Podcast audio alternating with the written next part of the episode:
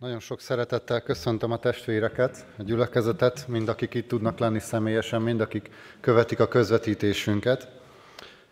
Azt énekelte az énekkar, hogy ő az Úr, és hogyha visszaemlékszünk az elmúlt két vasárnap délelőtre, akkor láthatjuk azt, hogy Kis János testvér elkezdett egy sorozatot az Isten arcai címmel, és beszélt arról, hogy Isten a jó pásztor, és Isten egy győztes király, és ezt szeretném most egy kicsit folytatni, az ige, amit elém hozott az Úr, ehhez kapcsolódik, és én pedig Istenről, mint egy feltőn szerető Istenről szeretnék beszélni. Ehhez két igehelyről szeretnék olvasni igét. Az egyik a Mózes második könyve, 34. rész 14-es vers, és majd a Mózes 5. könyve a 12. részből, amelyet fennállva hallgasson meg a gyülekezet. Tehát az első igehely Mózes második könyve, 34. rész és a 14. vers, amely ezt mondja Istenről, nem szabad leborulnod más Isten előtt, mert az Úr, akinek féltőn szerető a neve, féltőn szerető Isten. És Mózes 5. könyve, 12. rész, első kilenc verse. Ezeket a rendelkezéseket és döntéseket kell azon a földön, amelyet atyáid Istene az Úrad nektek birtokul, megtartanatok, és teljesítenetek mindenkor, amíg csak azon a földön éltek. El kell pusztítanatok mindazokat a helyeket, ahol az általatok meghódítandó népek szolgálják isteneiket, a magas hegyeken és halmokon és minden zöldelő fa alatt. Romboljátok le oltáraikat, törjétek össze szent oszlopaikat, égessétek el szent fáikat, isteneik szobrait pedig vágjátok darabokra, még a nevüket is írtsátok ki arról a helyről. De ne így tegyetek istenetekkel az Úrral, hanem azt a helyet keressétek fel, és oda menjetek, amelyet kiválaszt Istenetek az Úr valamennyi törzsetek közül, hogy oda helyezze a nevét, és ott lakjék. Oda vigyétek égő áldozataitokat és véres áldozataitokat, tizedeiteket és felajánlásaitokat, fogadalmi és önkéntes áldozataitokat, marháitokat és juhaitok elsőszülöttjét. Ott tegyetek Isteneteknek az Úrnak a színe előtt, és örüljetek házatok népével együtt minden szerzeményeteknek, amelyet megáld Istenetek az Úr. Imádkozzunk. Köszönjük, Uram, a Te igédet. Köszönjük, hogy megnyithatjuk, hogy szólsz még belőle nekünk. Köszönjük, hogy bár közel a Te jöveteled, mégis fel akarsz készíteni minket a veled való találkozásra, hogy egy, egy szép menyasszonyt állíts majd magad elé, Uram, amikor Te visszajössz, mint vőlegény. Kérlek, hogy szólíts meg minket, kérlek, hogy beszélj a szívünkhöz, kérlek, hogy legyen nyitva a mi szívünk, hogy amikor a Te igéd megszólít, akkor akarjunk és tudjunk változni. Amen. Foglaljon helyet a gyülekezet.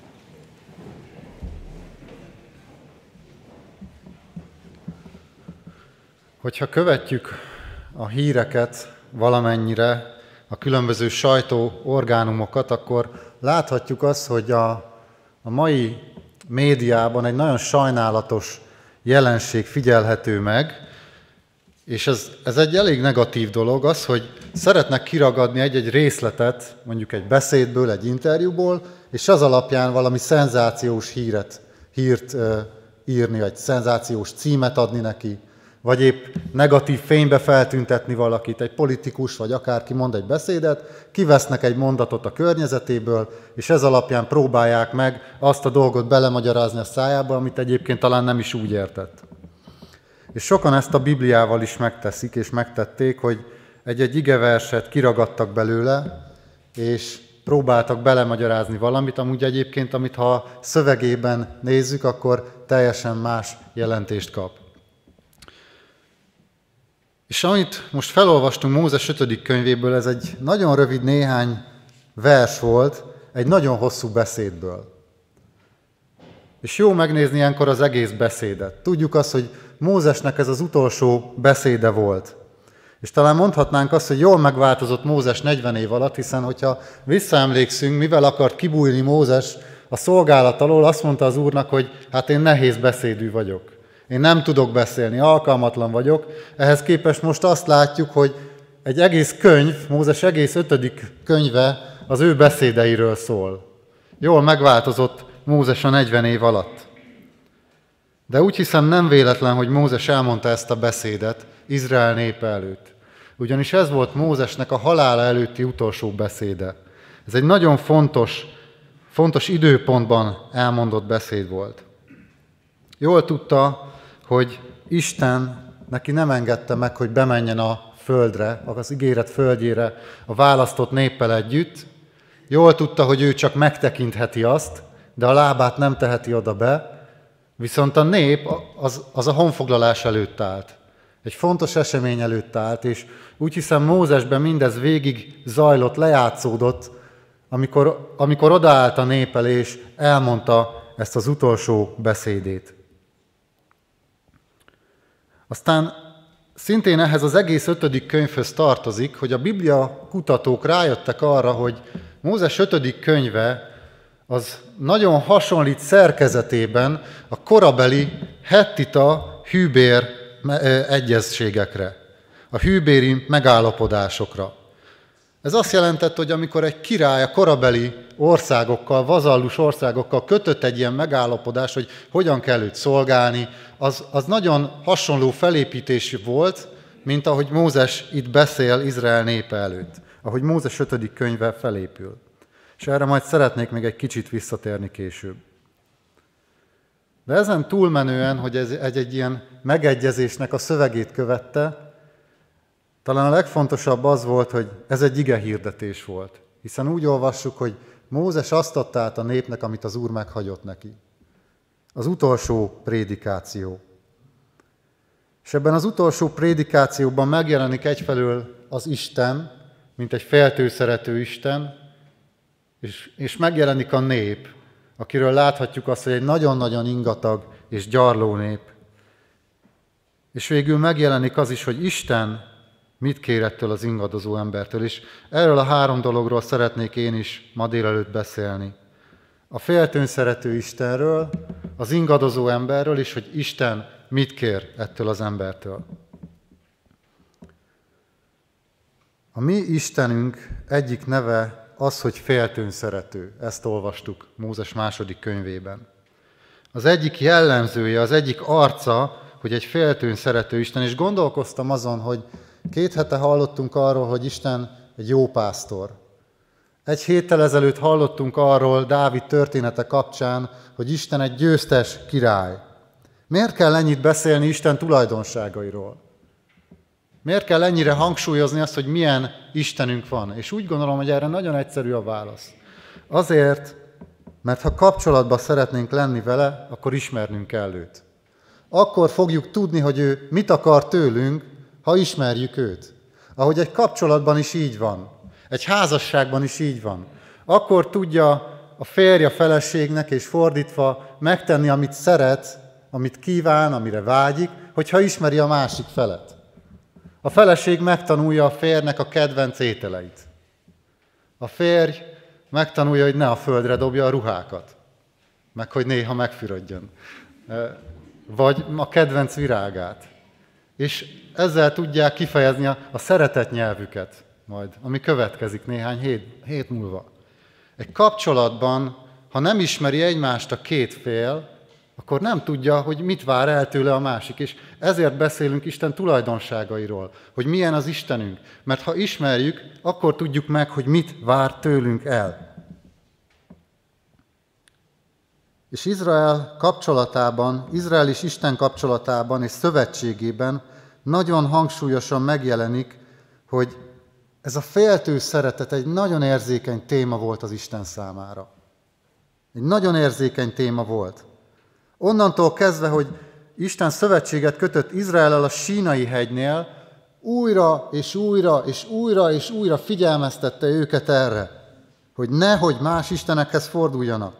Hogyha bemennek arra a földre, ne a kiüzendő népek isteneit kezdjék el tisztelni, mert akkor el fognak pusztulni. Nagyon komolyan vette ezt Isten, és nagyon súlyos büntetések voltak kilátásba helyezve Izrael számára, ha ezt nem tartja meg. És Istennek ez a féltőn szerető tulajdonsága, ez nem változott meg az Ószövetségben, nem ért véget, hanem ma a hívő emberrel való kapcsolatában jelenik meg. És ahogy azt látjuk, hogy Isten és Izrael szövetségében ez a féltőn szerető tulajdonság, ez kizárólagosságot jelentett, úgy azt kell látnunk, hogy az új szövetségi hívő ember is Isten kapcsolatában is kizárólagosságot jelent. És szeretném, hogyha ehhez a tulajdonsághoz, hogy féltőn szerető, ezt a szót kapcsolnánk, hogy kizárólagosság. Mert Isten a vele való kapcsolatában kizárólagosságot követel meg. És tudom, hogy ez egy erős kifejezés, hogy kizárólagosságot követel. A szerető, türelmes és irgalmas Istennek megismerni a mi atyánkat, de, de ez is az ő része. Ez is Istenhez tartozik. Római levél 6.16 így fogalmaz. Nem tudjátok, ha valakinek átadjátok magatokat szolgai engedelmességre, akkor engedelmességre kötelezett szolgái vagytok annak, mégpedig vagy a bűn szolgálja a halára, vagy az engedelmesség szolgálja az igazságra. Kemény igék.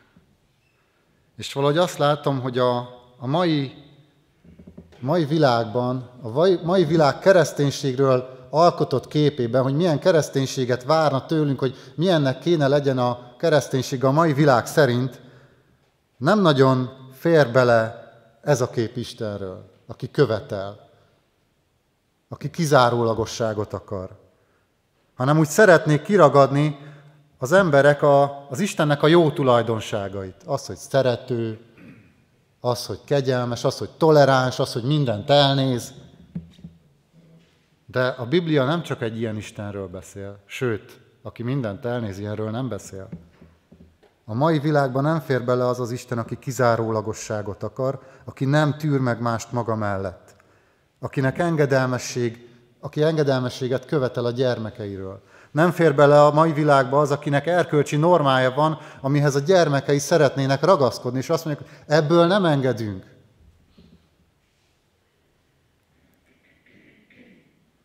Milyen Istent követünk, és milyen Istent vár el a világ? Úgy hiszem, hogy nem szabad az szerint fölépíteni a mi Istenünket, és az ember úgy szeretné összerakni magának, hogy milyen legyen az Istene. Kiválogatni a neki tetsző tulajdonságokat a csomagból, és amelyek tetszenek, vagy kínosak, arról, arról nem is beszélünk.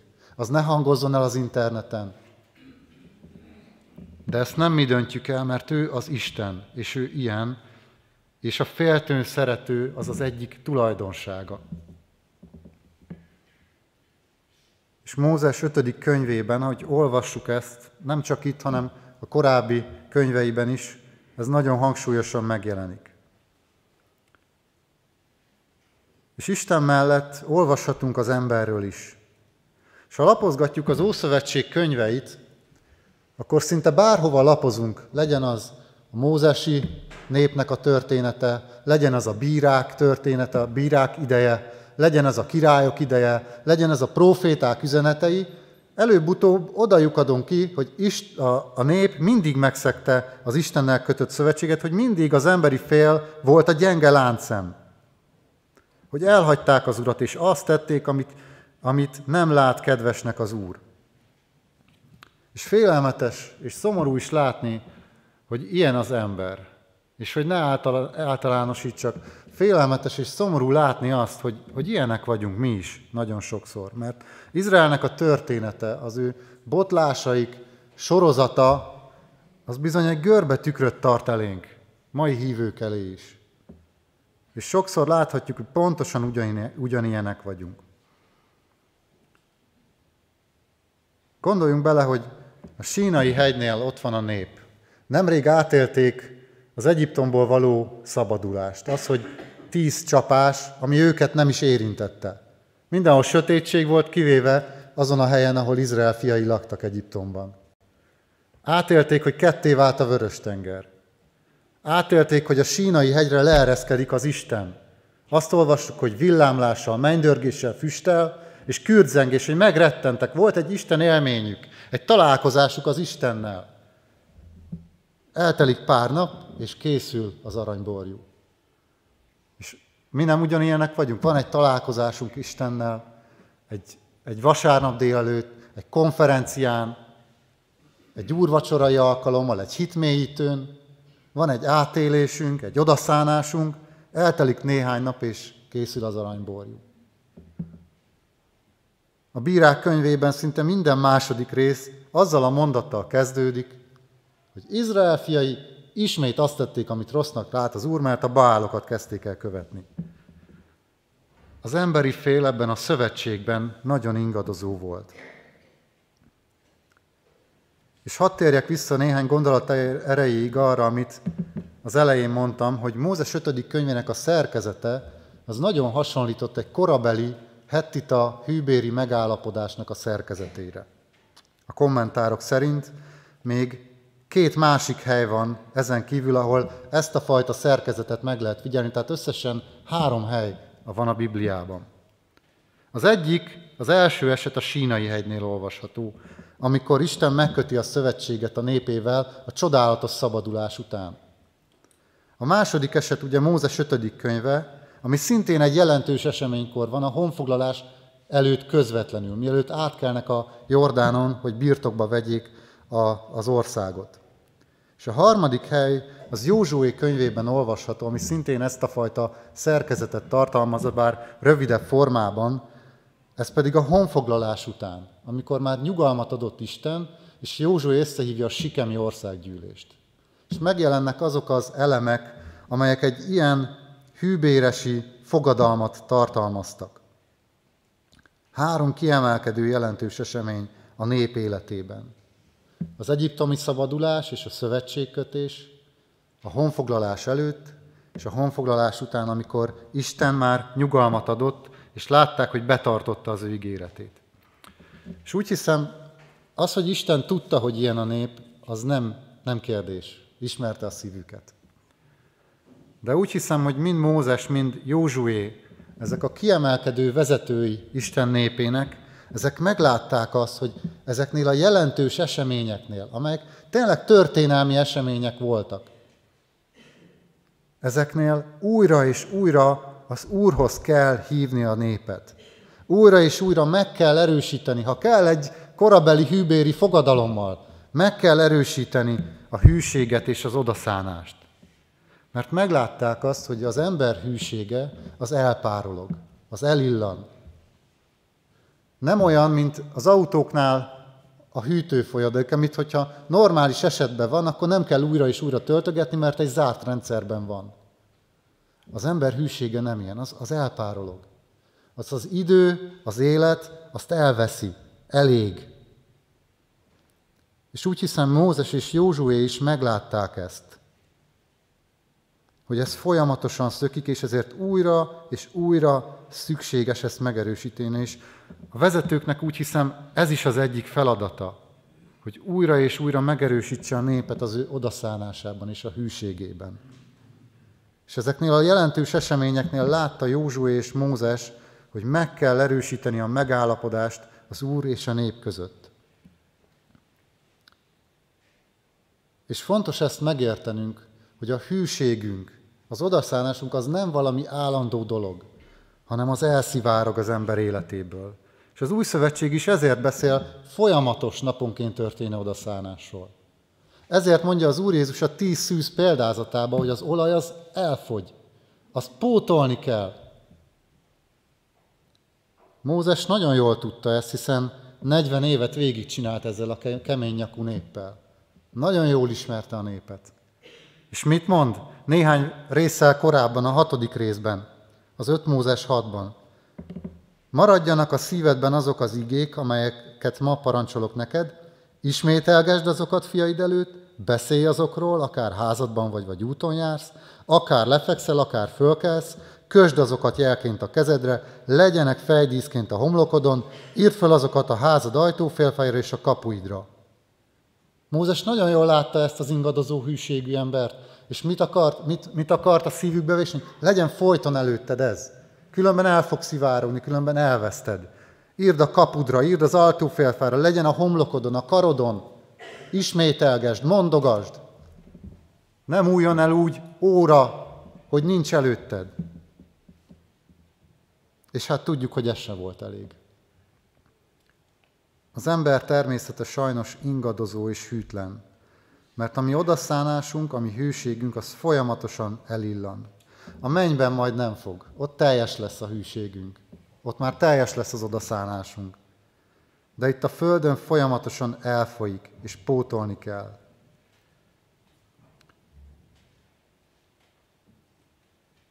A féltőn szerető Isten és az ingadozó ember.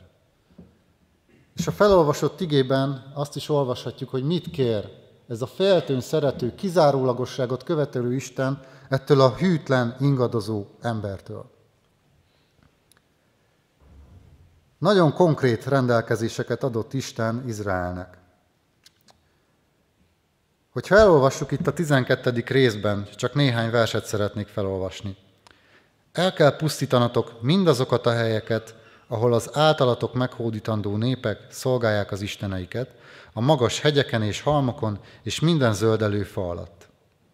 És utána ezt mondja, de ne így tegyetek istenetekkel az Úrral, hanem azt a helyet keressétek fel, és oda menjetek, amelyet kiválaszt Istenetek az Úr valamennyi törzsetek közül, hogy oda helyezze nevét, és ott lakjék.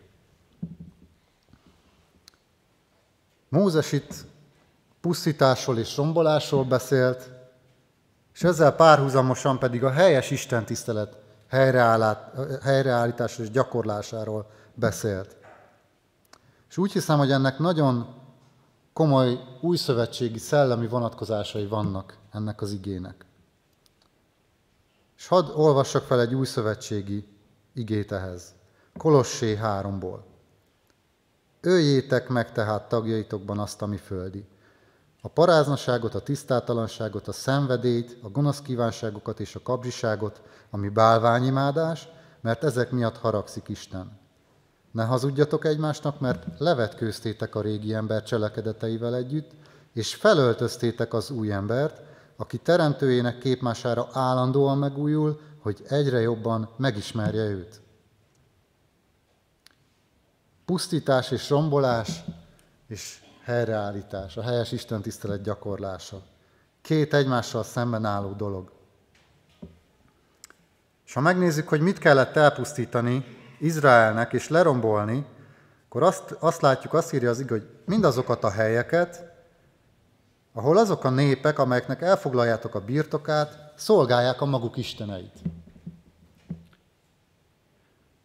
Minden olyan helyet, ahol nem az élő Istent szolgálták, hanem a hamis idegen isteneket. Azt el kellett pusztítani.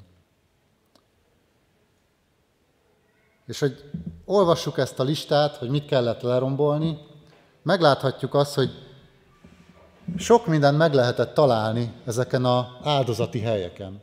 Sok mindent meg lehetett találni ezeken a halmokon, ezeken a hegyeken, ahol az idegen isteneknek próbáltak áldozni ezek a népek. Az egyik ilyen dolog, amit meg lehetett találni ezeken a hamis istentiszteleti helyeken, az az oltár volt. Egy oltár, ahol áldozatot lehetett bemutatni egy élettelen Istennek.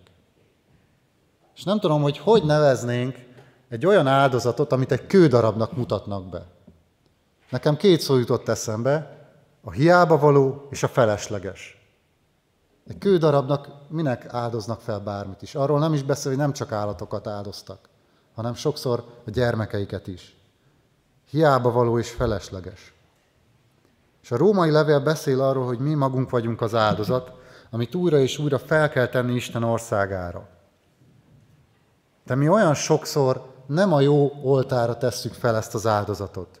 Olyan sokszor hamis dolgok oltárára, és én úgy neveztem magamba, hogy a hiába valóságok oltárára tesszük fel a mi életünk áldozatát. És felesleges, és hiába való lesz a mi áldozatunk is, mert nem jó oltára tettük. Feleslegesen égünk el annyi hamis Isten oltárán. Feleslegesen ég el az erőnk, az időnk, a szívünk, a pénzünk, a gondolataink, mert olyan dolgokra áldozzuk őket, amelyeknek nincs örökkévaló jelentősége.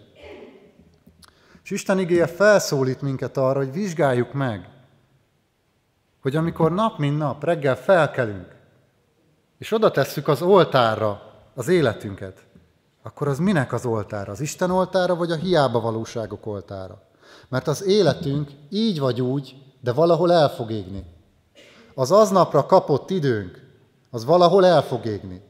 Az aznapra kapott erőnk valaminek az oltárán el fog égni. Kérdés az, hogy ez Isten oltárán ég el, vagy a hiába valóságok oltárán. Aztán az oltárok mellett látjuk azt, hogy szent oszlopok is voltak ezeken a hamis Isten tiszteleti helyeken.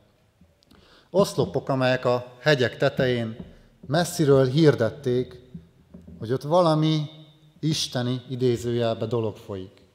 Messziről hirdették, hogy ott valami áldozati szokás zajlik. Messziről hirdettek valamit, valami hamisat. És ma a hirdetések és reklámok korát éljük. Jobban bárminél. Nem lehet megnézni egy videót a Youtube-on úgy, hogy ne jöjjön közbe két-három reklám.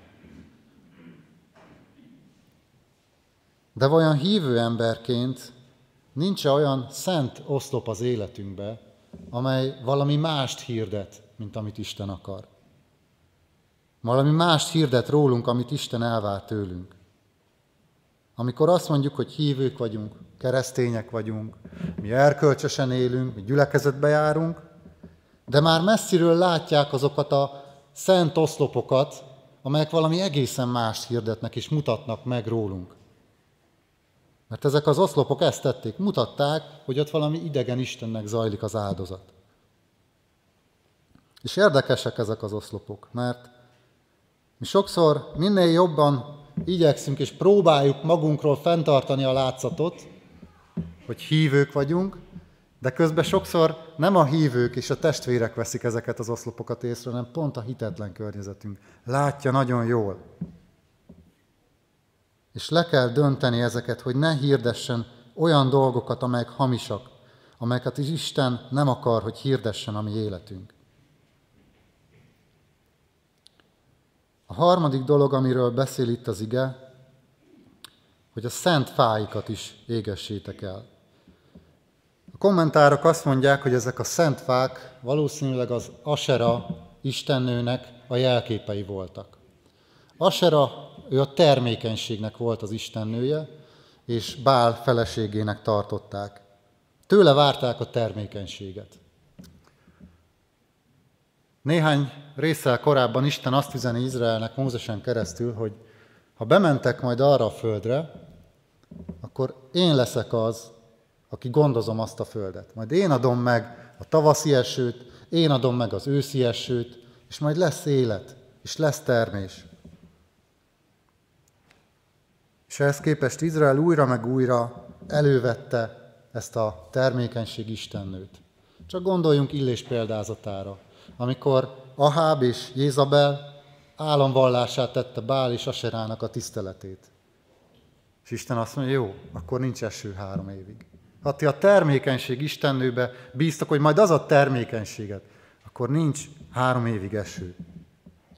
És egy mezőgazdaságból élő nép számára, amilyen a zsidó nép volt, a termékenység, a termés az egy életbevágó, húsbavágó kérdés volt.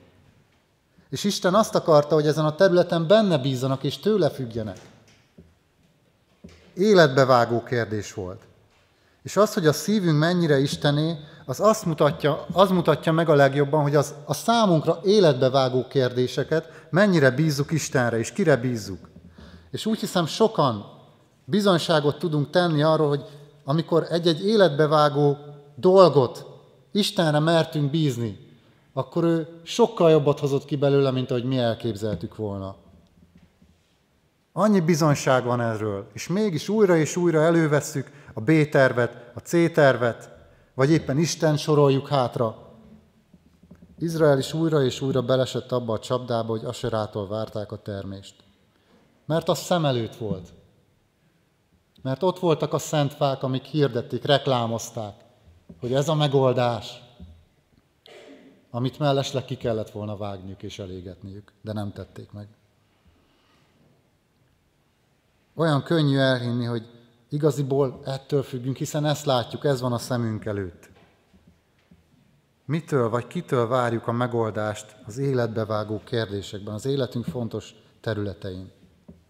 És olyan érdekes, hogy néha Isten úgy van, mint Illés idején, hogy pont azon a területen próbál meg minket. Pont azt a területet rendíti meg, amibe bíztunk. Amitől azt hittük, hogy na majd ezt én jól tudom. Pont azt fogja elvenni, összetörni, megpróbálni.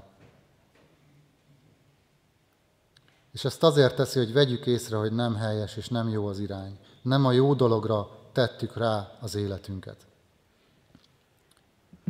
A lerombolandó és elpusztítandó dolgok mellett beszél az ige, beszél Mózes a helyes istentisztelet gyakorlásáról is, a helyes áldozatról is.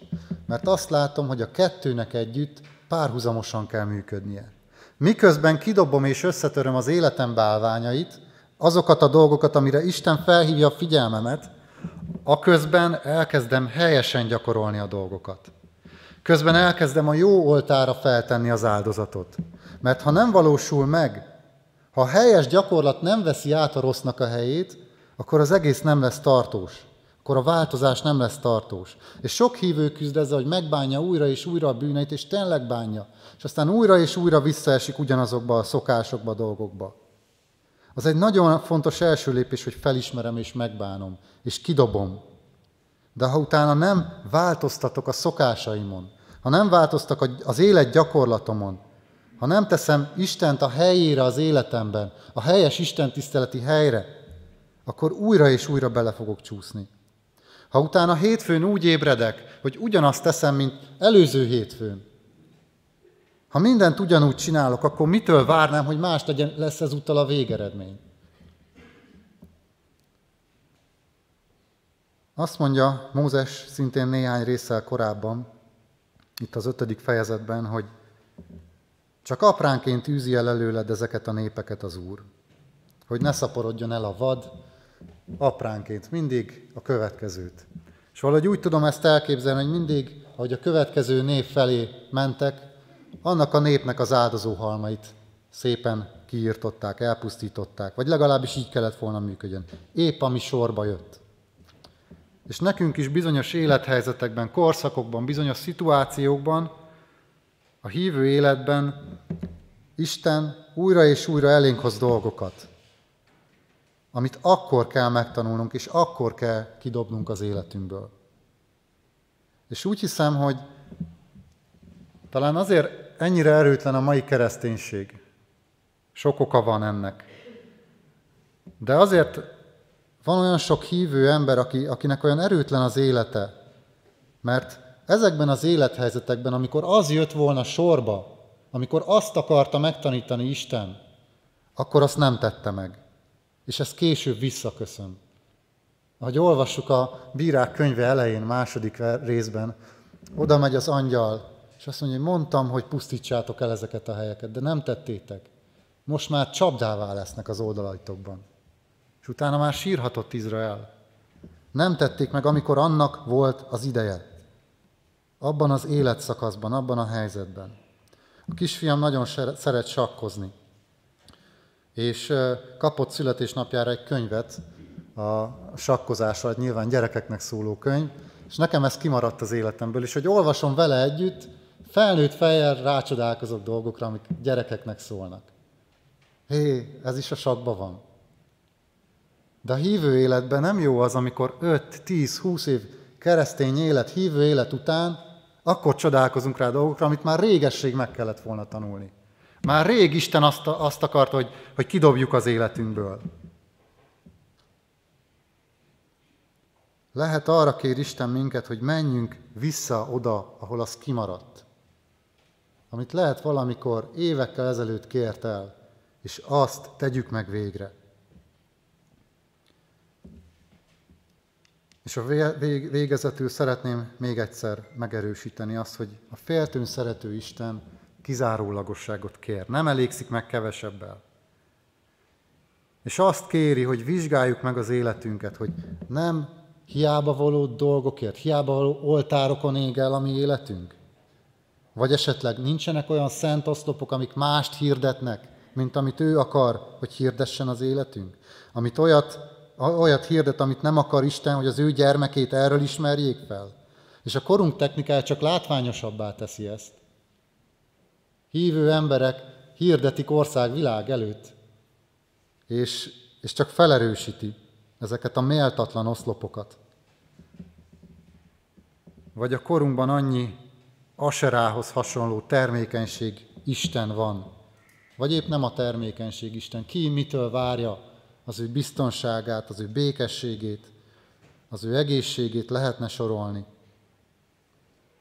Ami azt akarja, hogy abban bízunk Isten helyett. Én úgy hiszem nem véletlen az, hogy a lelkipásztor testvéreink ezt az éves igét kapták erre az évre. Nem, nem véletlen az, hogy ennyiszer fogjuk hallani. Az, hogy el kell hagyni az idegen isteneket. És jó, hogyha ezt komolyan vesszük. És ne csapjuk be magunkat azzal, hogy ez ránk nem vonatkozik. Miért, be, miért kell ennyiszer beszélni róla? Látjuk Izraelt. Hányszor elmondták nekik, és mégis. Ne akarjuk kivonni magunkat, hanem hogyha Isten megszólított minket, akkor ne várjunk vele, hanem kezdjük el megtenni, amit ő kér. Amen.